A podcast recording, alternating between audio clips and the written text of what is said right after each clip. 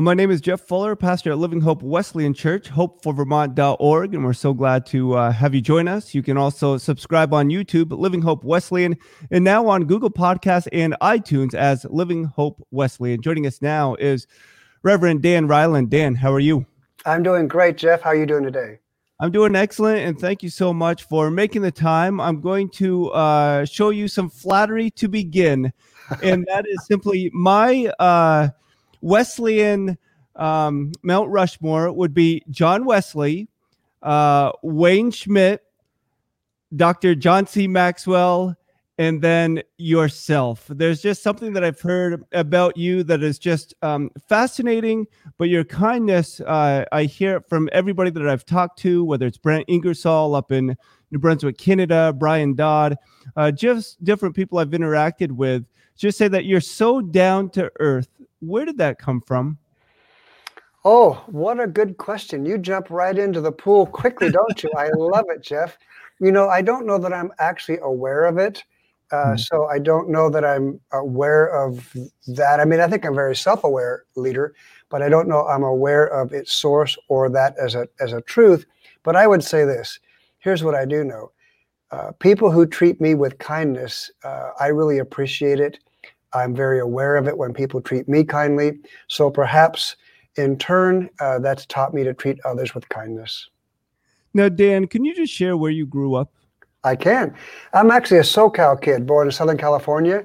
I grew up there in the 60s and uh, as a kid.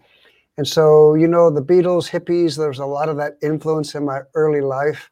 I was a little too young to actually, you know, be in that movement, but it, it shaped me, you know. And uh, when you grow up in your senior and, and, junior and senior year, wondering if you're going to Vietnam, uh, that kind of does something to you, a war that can't be won. Uh, but my early shapings were then transferred into Christ. I received Jesus as my Savior when I was a senior in high school.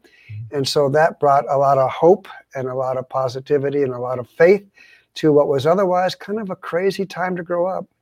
Did you grow up with Christian parents? Um, my parents were, how would you call that? Um, we would say they were morally and ethically Christian, would say, I believe in God uh, my mom would actually, you know, reward me um, monetarily if I would memorize scripture. Mm. But we were more of a family who went to church on Christmas and Easter uh, prior to going coming to faith as a Christian in my in my senior year of high school. And did you have any siblings? I did. I have a brother and a sister, um, both a little younger than I am, and one is in is in um, uh, uh, Colorado and the other in um, San Diego still. You brought up uh, about Vietnam, and definitely an interesting time in your history then, and we are certainly facing an interesting time in history in general right now. Did you have friends that fought or did not come home in that war? Had friends that fought in the war, no close friends that didn't come home. Um, but definitely friends that, that fought came back and multiple ones, and none of them were the same. They don't complain. They serve their country, even though it was a very confusing war. No, nobody in that era wanted to be there. Nobody understood it. Highly politicized. Very, very. The country was very divided then. Uh, it was a more of a generational division than it was necessarily a political division, but nonetheless, there was a lot of unrest. Nobody knew how to dig their way out. So so, Dan, that begs a question for me at least to ask after this pandemic or during this year of 2020 with the social injustice, the unrest, the election year, do you think people are going to fight, whether it's PTSD, following this year, similar to what you saw from your friends that fought that war? It's already happening. We're already watching. Um, with the pandemic at least, uh, we don't know about post-election stuff. We don't even know what post-COVID looks like, mm-hmm. but it, but it's already happening where divisions politically, division COVID-wise, is actually increasing divorce rates. We're seeing tensions that people don't uh, know what to do with. I call it the uns, the new overwhelm, the new um, overload are, are the, these three uns I, I, we talk about a lot. One is unanswered questions. The second is unsolved problems. The third is unknown future. And that's kind of the new overwhelm that people are dealing with. And when we get on the other, here's the thing no crisis lasts forever. Mm-hmm. We are going to get through it. It's just going to be a difficult road. And then when you add the political overtones, um, I think that it's so divided right now. We need, we so desperately need unity that whatever is on the other side, my great prayer is for unity and to move forward because uh, both sides are so opposed to the other that it's difficult to even have a conversation. Yeah. One of the things that I'll often share with somebody who wants to go into that conversation, which I typically don't, and certainly don't on a broadcast, that's just suicide, is the difference between a debate and a conversation. Because in it, and usually we, I'll launch in, you know, one-on-one cup of coffee or something, and uh, immediately they want to go into a debate. And the nature of a debate is a winner requires a winner and a loser. Mm-hmm. The nature of, of a debate requires somebody is right and somebody's wrong. I'm not really interested in that. I'm interested in a conversation. I want to know what you think. Do you want to know what I think? Let's see if we can learn something together. That's entirely different than a debate. Well, I certainly agree with that. And for me, being a pastor at a Wesleyan church here in Vermont, New England is certainly uh, all its own, as probably was Southern California. But you said you became a Christian or said the sinner's prayer as a senior in high school. When did you feel that call to ministry? It was uh, really rather quick um, following. Almost, you know, it was one of the two or three callings or moments in my life that was very, very God ordained. You know, when we're in school, um, uh, there are there are times when you raise your hand and you you know I don't get it right. I was one of those kids in terms of math and you know a lot of things. I, I don't get it, teacher. Mm-hmm. There there was a moment where I got it. Something happened um, early early on. I was just a new Christian. Two things happened actually. I'll tell you them in reverse order. Um, but the second one that happened real early that year was I was sitting in church, sitting in the back of, of, of the auditorium there with Dr. Butcher at Skyline Church. And all of a sudden, I just kind of got it. Something that we know now with Holy Spirit language, but I didn't know then. I said, something just happened. And I looked around and I just thought to myself, I know how this works. I know, I know how church works. And of course, we we know God just downloaded that because there's most of things in life I don't know how it works. I don't get it, but He gave me a gift, and I just sort of understand how it works. So I'll back up and and tell uh, another sort of extraordinary thing. There's only four or five in my life, and I was sitting in the back. So I graduated from high school. There was a new Christian with the high school pastor there at Skyline. And I was sitting in the college group, my first Sunday morning, big college group, 150, you know, college students. I was sitting in the back row, and the and the the high school pastor was there, the outgoing college pastor was there, and the incoming college pastor was there. And at the end of the class, they said, "Is there somebody here named Dan Reiland? We need to talk with you after after the session." I thought, I haven't been here for an hour. What could I have met? What have I, could I have done wrong? you know. And they said, We need to take you to lunch. God told us you're supposed to be the next director of the college ministry, meaning not the pastor, but like the volunteer leader of the whole thing. And I thought, I don't even, I, I'm just a new Christian. I don't know. So, anyway, I'm going quickly with the story.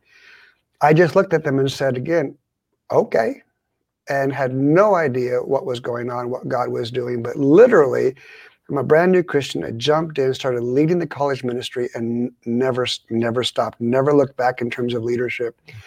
And uh, now connecting it to the moment uh, uh earlier, I was I'm just 18 or 19, and Pastor Butcher asked me to be on the board, and that's unheard of. And he said, I don't even know why I'm doing that, but God said you.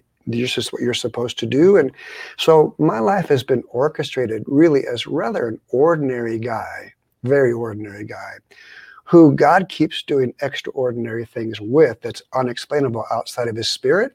And I just keep going forward trying to say yes at the right times. Yeah, you mentioned Dr. Butcher. I had opportunity to uh, meet him. I went to Bethany Bible College at the time, now Kingswood, from uh, 93 to 97. Very good. Had some time there. Just a spectacular man that heard from the Lord. I'm asking this question because here in Vermont, uh, a lot of people that attend our church even uh, do not even know what a Wesleyan is. Wesleyan.org is where you can certainly find information. But what was your introduction to the denomination, and why have you stuck with the Wesleyans? That's a really good question. Um, I've, I've stuck with the Wesleyans probably largely because of my gratitude for the history and the heritage, and also for the men that have men and the people who have poured into me. Uh, Dr. Steve Babby was a very, very kind, um, very sharp, strong, but kind uh, district superintendent over the years who looked after us young ones coming up through the ranks and going to seminary. And I've appreciated so many of the the people in leadership from Joanne Lyons to, to you know Wayne Schmidt. There's so many that have been very kind to me over the years. And so there's a mixture of two things my gratitude for the investment and also my appreciation for the heritage. Hmm. There's a heritage theologically and a heritage through Wesley and a heritage through what we know as our in our background that I'm actually very appreciative of. Yeah, and I know for me, I was adopted as were my brother and sister, and we grew up uh, kind of old school. When the church doors were open, we were there, and uh, my parents never served as a pastor or in that capacity, but they were the best volunteers, and I have a deep appreciation for that heritage, which my parents tell me to continue that legacy. Um, the quick transition with your website, danreiland.com, where you talk about the importance of character being crucial I think that legacy is so huge for us to understand that we can lose that character or a reputation if you don't stick close to God. Could you just share about the importance of maintaining that heritage by having high moral character? Uh, absolutely. I, I, think for all of us, you know, we can. I, I've been a pastor now 39 years. You can be a pastor for 39 minutes, uh, whatever it is, but you can you can lose the whole thing in a moment, just an indiscretion that isn't worth it. Now, I'm not talking about perfection. I'm not talking about some kind of a legalistic lifestyle at all. And mistakes are part of your, your journey. But there's a difference between the, the knowing you, you just did something and you knew it was wrong, that character kind of thing. And, and but however, uh, I don't think def, playing defense in terms of character development works because now you're always on the catch up, you're always on the defense, you're always, you're really not moving forward, taking risks. So I think if you uh, instead pour into good character development by being around the right people, by focusing on the right things, that allows you to actually create energy and forward momentum rather than offense, you know, rather than a defensive, I have to, I have to be careful, I have to be careful because you won't go anywhere that way. You mm-hmm. have to take risks. You're going to make mistakes. So lean into just taking the next right, do taking the next right step, doing the next right thing, keeping yourself surrounded by people who hold you accountable, who love you, that you trust. They're smart and strong. They'll push back uh, with you. Uh, that really is the, the way to develop the character because the bottom line is people simply do not trust people uh, that they can't, people simply do not follow people that they can't trust. Hmm.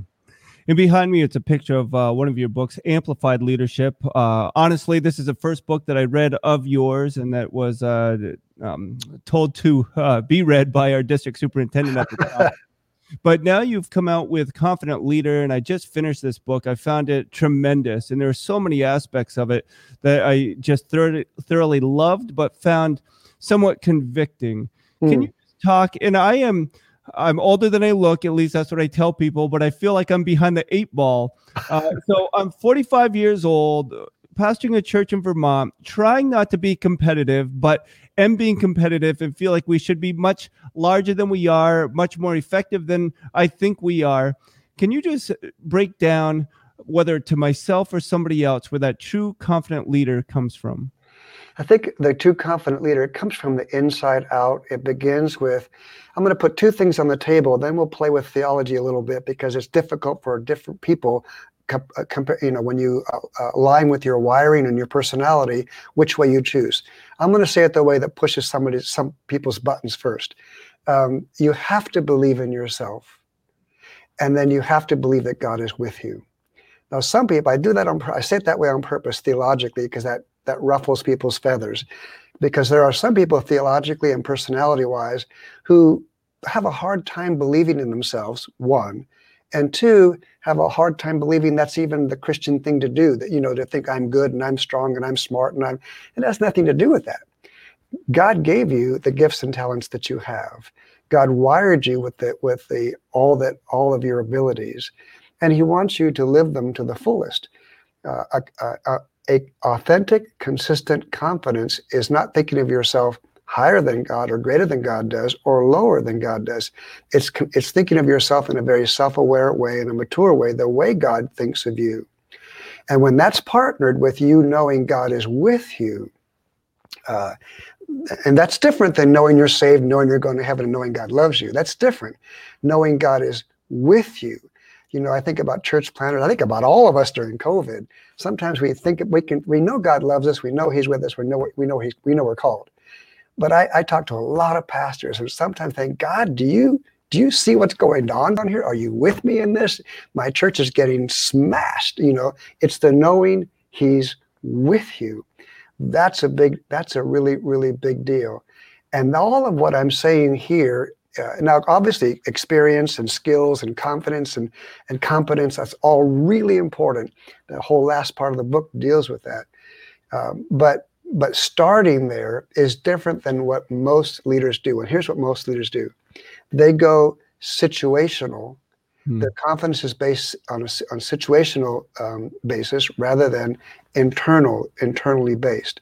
And situational based confidence sounds like this it's built on your attendance. Is it up or down? It's built on the last um, conversation that was conflict oriented. It's built on whether or not people like you. It's built on uh, a, a, critical decision you have to make. All kind of outward situational things, and and we're all going to strike out. We're all going to be uh, frustrated in those arenas at some time. It's got to be based on what's on the inside, and then connect with the situations on the outside. Long answer, but there's well, more too. I think we need more answers and longer answers uh, during this pandemic of 2020. Uh, I love how you bring out in the book Confident Leader, Dan Reiland, danreiland.com, just uh, the story about Carey Nieuwhof. And uh, I've just enjoyed his work from afar simply because I can relate. When he talks about a small church, he's talking about not a church of 200 or 300. He's talking about beginning in a church of six people or 18 people, as he had three uh, congregations at the time. Can you just share for some of us that might seemingly have smaller congregations, how we not just look to you or 12Stone or Skyline and just say, man, I'll be a success if I get featured on whatever magazine comes to mind. Yeah. But how do we truly exhibit confidence knowing that God is with us, God is for us, our identity is in Him when we know that we're mandated to reach the lost, but it seems as though we still have a small congregation. Yeah. I, I think there's several things here, uh, Jeff, that, that we should address or talk about as time allows. One is I think we all have to learn how to measure differently. And that's difficult for it's difficult for me. Obviously, I want to reach more people for Christ. I want the church to be bigger, just like you do. And and yet I don't know that God always measures the same way we do. We can have, it's very easy to have a big church, but not have a lot of changed lives. It's easy to have a big church, but not a growing church. I think it's much more important to have a church of 29 people that next year it's 39 and next year it's 49 than to have a thousand people and it's a thousand people for 10 years and no, no there's no changed lives. Hmm. And so uh, that's a freedom I love to speak into uh, pastors of smaller churches it's not the number is is it moving forward? My new testament theology in terms of church growth is twofold. One is is yes we uh, uh god expects the uh, christ died for the church to grow to get bigger. But he never said how big or how fast and we our mandate is to grow the church but we don't get to decide how big it is. Yeah, yeah, We just don't get to decide that. So so if you're a little bit just a little bit one more person, one more person, you're going in the right direction. I think I think that's the thing to to grab onto. And and then I think um, when when we have to kind of look at the the uh, the geography or the location that we're in. Sometimes mm-hmm. you're in a place where your church is bigger than it seems to be. Hmm. Um, so anyways that's one side. Then the other side of course is the one that we all know and we don't have to spend a long time on is is are you doing every everything you can to be a better leader? Are you growing as a leader? Are you developing your skills? Are you stretching? Are you pushing? Are you you know all the great maxwell teachings? Are you are you pushing in that arena? But it starts with the place we just talked about and I love the story how you share how you wanted to be a lead pastor or solo pastor, but God kept bringing you back to being an executive pastor. Could you just share with the listeners, with those watching, what that was like for you? Did you feel like you were a failure? And if so, how did you work through and find that no, this is your true calling? Yeah, I didn't feel a, failure at all. I, I might have been frustrated for a minute, minute and a half because I told John we we would walk and talk in his backyard, and I said I'm sensing a call back to the local church. Actually, I never left the local church. I was serving many of the churches for for those seven years or so, but you know, I felt I love the church. I always have, and I was feeling a call back to a church. And and um, and he he would he would say, oh, anyway, the teasing part I was starting to talk about is is I said, you know, John, I, I was an executive pastor for one person. I was for you. I'm never doing that again. I did one tour. I'm done. And it's it's my turn. I'm going to be the senior pastor. And he would laugh and he would say, well, Dano, you could clearly be uh, a very good senior pastor. My wife would say you could be a very good senior pastor. But you were wired and designed and created to be an XP, to be number two. And so for me, it's never it's never been a failure or a frustration, that kind of a thing, except for maybe a minute while we were laughing together. For me, it's always been stewardship. Hmm. Um, in other words, I, I, I, don't I can't give you a number because I don't know what God may or may not have done if I was a senior pastor, and I don't think I was supposed to do that. But it's like this: I if I was a senior pastor, I probably could lead at 10x. As an executive pastor, I can lead at 100x. Mm-hmm. And so for me, it's always been about where can I make the greatest impact for the sake of the kingdom, not for what makes me feel good. And so stewardship has been my call and my answer to, to, that question. And I'm really, really comfortable with where where I am with that, love what I do. And at this point, I think it's pretty obvious God has called me to do what I'm doing. So so Dan, I um I've been I think it's God sharing with me that some things only experience can teach and sometimes only experience can be learned over time. Uh, I would love to fast forward to that, but we just have to walk through this journey. Uh, having a different type of relationship with Kevin Myers at 12Stone, where you currently serve, than with John Maxwell at Skyline. How did you learn that that you could not just automatically bring in your old experience into this new situation, but you had to be adaptable or at least teachable in this new venture? Yeah, the first thing to do is to understand quickly the difference in the relationship. Um, I like to put pictures to things so it's easier to communicate them quickly and understand them uh, for John and I, the the picture of the relationship was always a Paul and a Timothy. We're mm-hmm. still very close. We text and talk. We're very connected, but it will always be a Paul and Timothy. And the picture was is very different with Kevin and I. It was more of a Lewis and Clark. Mm-hmm. Uh, each of us brought something unique to the table. We were more partners together, moving forward. And to understand the relationship is the is the beginning of a healthy relationship. Secondly, uh, understanding the expectations and the environment is a huge, huge thing with both, which both, of course, I love both guys. I respect them both. They're both brilliant, smart leaders and communicators. And, but they're both very, very strong as well, is understanding the, the, the, uh, the environment and the expectations. And it was really interesting, uh, Jeff.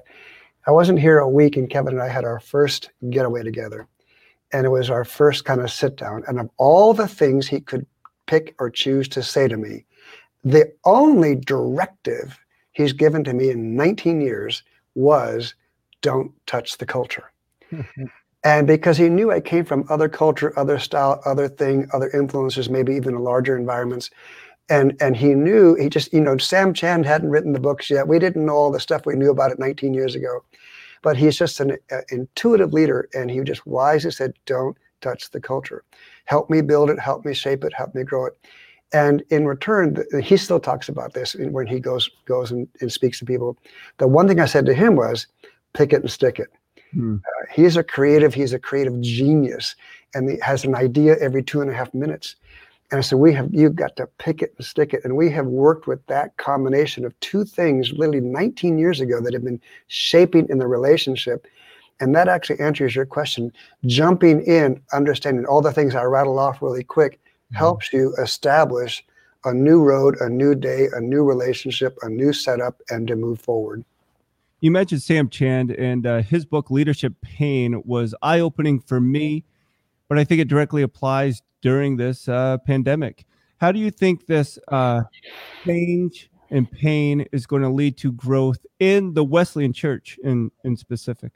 I think, honestly, throughout history, the church has always done its best. It's it's um, it's done its best under persecution. Actually, I'm not sure I could go as far as to call this persecution, but kind of. Yeah. Uh, and it could go to even greater. Uh, we actually, this church thrives best uh, when it's pushed on. And uh, up until now, we've we've enjoyed decades of comfort, decades of growth, decades of learning so much that that churches are just bigger and bigger and bigger by in, in, in majority uh, by far.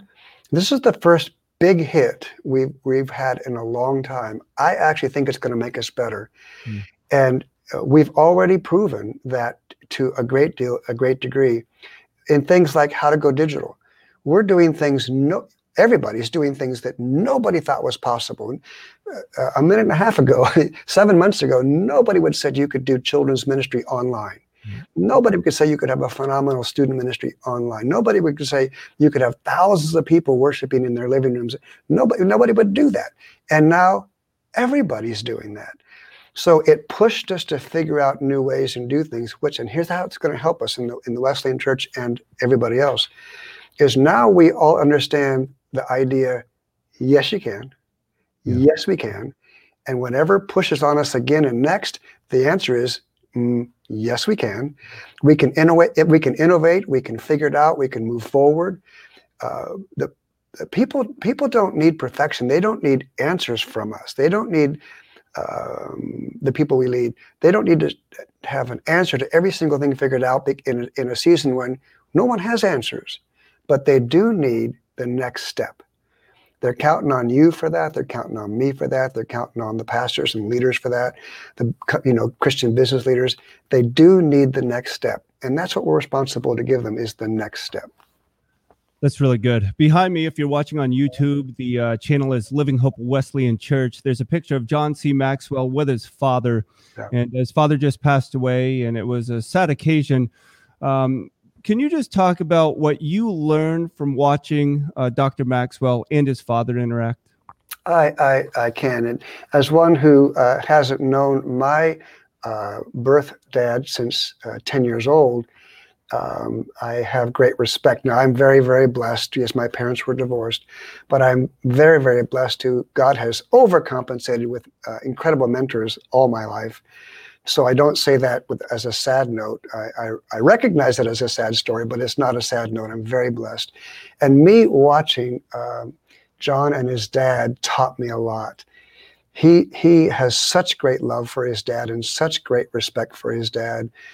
Some could say, or one could say, he far surpassed his dad hmm. and could easily maybe even treat his dad like he far surpassed him.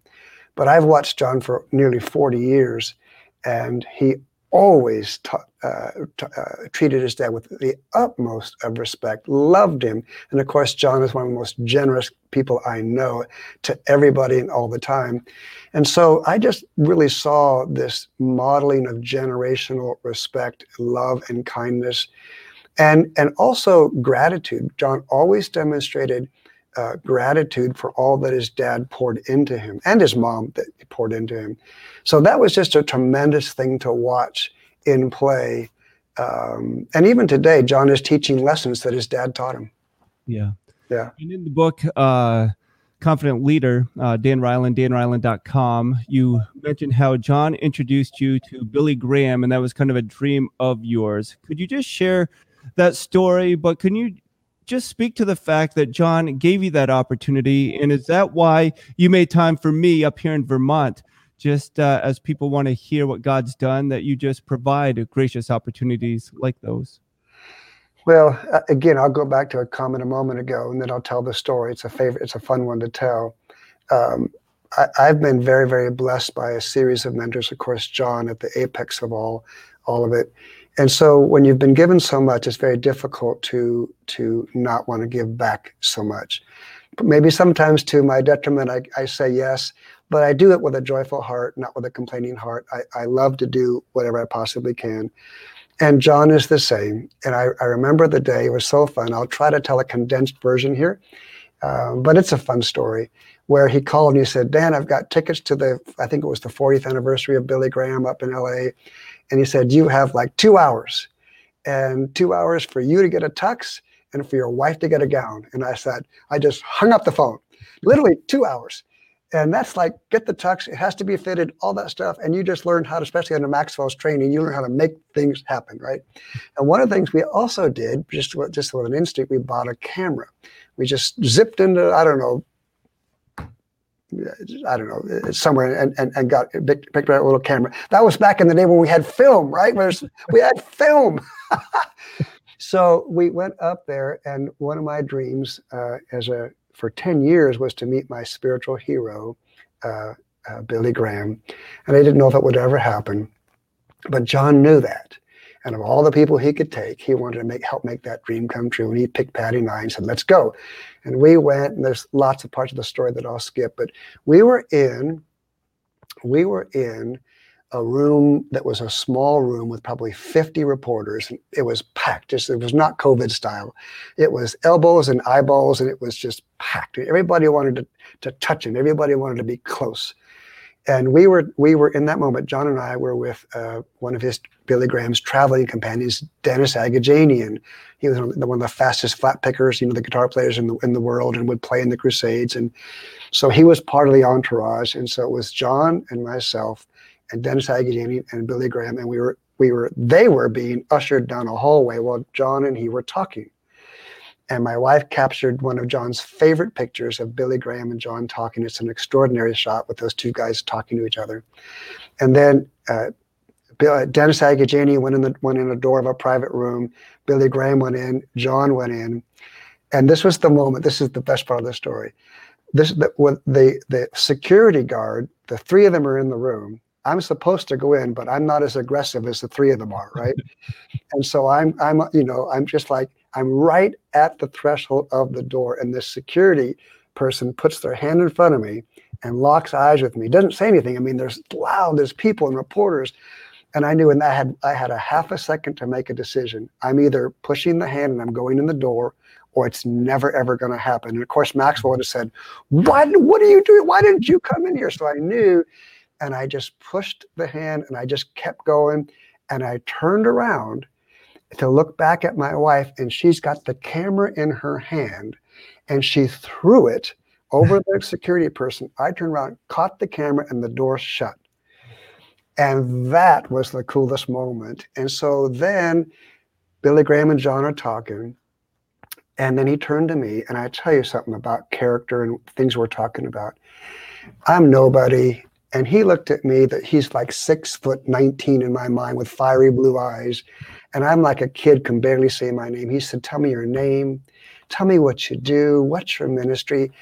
He showed complete interest asking questions in who, who about who I was, using my name. He treated me with respect. He treated me like I like I was something, which I, of course I wasn't, uh, compared to these guys in the room. You know what I'm saying? And and uh, I will never forget behind closed doors how a man like that treated me. Mm-hmm. And m- my respect for his character and who he was just went through the roof. And it just taught me a lesson I never forgot to uh, give that kind of respect and kindness and generosity to everybody because it might have the impact. I'm not Billy Graham, of course, but it just might have the same impact if we can pass it along. So thanks for letting me tell a, a story. Oh, that's a great story. And again, Dan Reiland, danreiland.com. The name of the book is Confident Leader. And uh, you also wrote Amplified Leadership, which was an excellent book I thoroughly enjoyed. And I just want to uh, talk about um, a few things and then we'll just let you go. And thanks, you've been gracious with your time.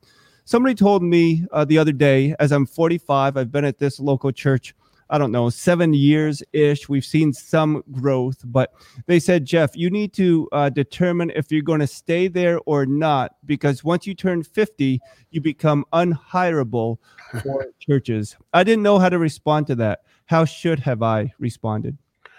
Oh my goodness. Uh, I don't think anybody is unhireable. Now, saying that, I will say to you that typically uh, people do look for senior pastors with a four in front of their age, you know, like a 47, 48, 49. Uh, it's it's a, a, senior pastor can stay as long as they want. Uh, again, I'm not saying this is my truth. I'm saying just experientially. Um, uh, you could be a senior pastor at 70 years old uh, easily, but typically they don't start in a church somewhere post 50, typically. So somebody was probably being honest with you. Uh, but sometimes I, so I think on a natural, on the natural, I think there's some truth to that. There's not a lot of transfers and trades and changes made at, at that stage for the senior pastor. That said, I think God superintends and he oversees everything. He can trump anything and God can move you or anybody anywhere. I don't think it's so much the age, although we all have to be honest, and we just were, about age and movement and when it happens and what it looks like. I think it's really more about what is God telling you? Mm. Uh, what is what is the level of your fruit and joy? You've got to have both, Jeff, or anybody listening. Mm. Uh, if they're, you know, fruit, that, that's a combination. Fruit without joy is drudgery, and you can't go the difference, can't go the distance and then joy without fruit that's a party but you, you're not going anywhere so uh, every leader needs to see both in their ministry or um, how can they develop it? If joy is missing how can you develop it? If fruit is missing how can you develop it? If it's not working then sometimes i think that simple little test is a good way to talk to god and say is there another place that you have for me that will have both fruit and joy? And Dan, I believe you said or mentioned either in the book or uh, on a different interview that you were reluctant or resistant to leave Southern California for Atlanta. What actually made you make that decision? And was it simply financial, as some pastors it comes down to? Oh, it wasn't financial at all. Um, uh, what made what caused me to make that decision in the end, taking a long story uh, to a, a, small spot, because I was actually given the opportunity to stay to stay there, and one of the only group I, out of the group that uh, could have maybe started a West Coast office or something like that. But at the end of the day, um, one, I, I was quite quite convinced that my partnership with John was not over, and John felt the same same way. Um, I I believe that's what was God was telling me to do but then the third one, the one that is more practical oriented, which is the ones everybody wants to hear, is something I, I knew inside that had I stayed in San Diego, which would have been wonderful. I love my friends there. I love life there. I still love everybody there. Had I stayed in San Diego, I would have gotten comfortable and would not have grown. Hmm. I, I know I knew that to have been true now, and it's been proven proved true now that my stepping out from what I call the Pacific Ocean to the Chattahoochee River, nobody does that unless God's in it, right? Um, that that I have grown tremendously, and God has pushed me and stretched me, and I'm still uh, I'm a student at heart. I continue to grow and learn. And so for me, that was the biggest impetus and the biggest blessing wrapped in together that God made sure I didn't stay in a place that could have turned into comfort zone. And that's, of course, death to any leader.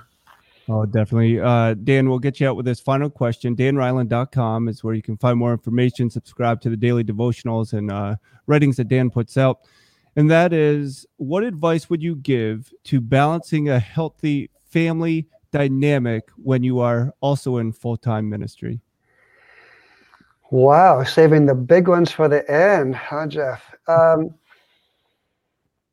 well, it involves so many different things. I think one of the keys is margin.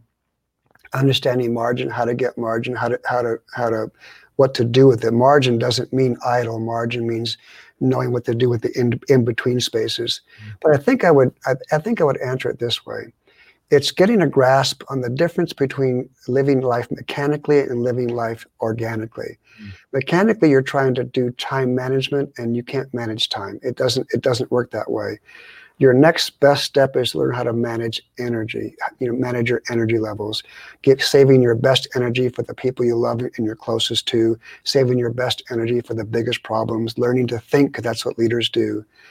Um, but but the the bigger piece is moving from that sort of mechanical i'm going to manage my time i'm going to do this by the clock because that just doesn't work at least in this our field to um, finding a rhythm. Moving from trying to balance trying to balance your life to finding a rhythm in, in life. Uh, I've never, I, and I, I searched, you know, in my 30s for a balanced leader that was a great leader, right? I searched and searched and searched for a balanced leader. I couldn't find one. There wasn't a great leader that was a balanced leader. I'm not sure I believe in balance anymore. Healthy, yes. Balanced, no. I'm not sure Jesus Jesus was balanced in the way we say it, but rhythm is important uh, you know what a metronome is, you know, that kind of the swinging back and forth of a metronome. And it's a, it's a great uh, uh, image or picture that I like to use for balance. I mean, for, sorry, strike that from the record for, for um, rhythm. And I think we we all move back and forth, and we kind of go out to extremes. You know, you you go out to an extreme on a big project. You go out, you know, to extreme on COVID. You go out and write a book. You do you do all these things that are back and forth. But the key is you can swing way out there to do the to, to do things that look or feel out of balance for a moment or a season. As long as here's the key, you're always coming back to center and mm-hmm. knowing knowing what your center is. I'll come to that in just a second as we wrap up. So, but think about balance and out of balance. Think about um, going out and coming back. For example, vacation, right? There's nothing remotely balanced about vacation. You abandon all responsibilities. You eat whatever you want. You lay on the beach, whatever it is that you do. There's nothing balanced about it. But in a rhythm, you go out, you're on vacation, you come back. See, daily rhythms. You know, for me, just for me, not for you. Just this is my thing. For my my center, is prayer and exercise. My deal is a 5K a day. I do a little, you know, I don't run far, I don't run fast, I don't run pretty, but I do 3.1 miles a day, just always have. And so my exercise, a little bit of strength training, and my prayer routine in the morning. I have a little prayer prayer room in my in my basement. For me, that my, my family go right, makes my life go right, makes my health go right, because I'm always coming back to that. That's actually a daily routine for me. So balance is the deal if you know how to come back to center. That is so good. Uh, thank you so much for making the time. And uh, we just pray blessings on you and your continued influence as God just uses you and your family, 12Stone. And just uh, thank you again for making the time, Dan. Thank you, Jeff. It's been my pleasure.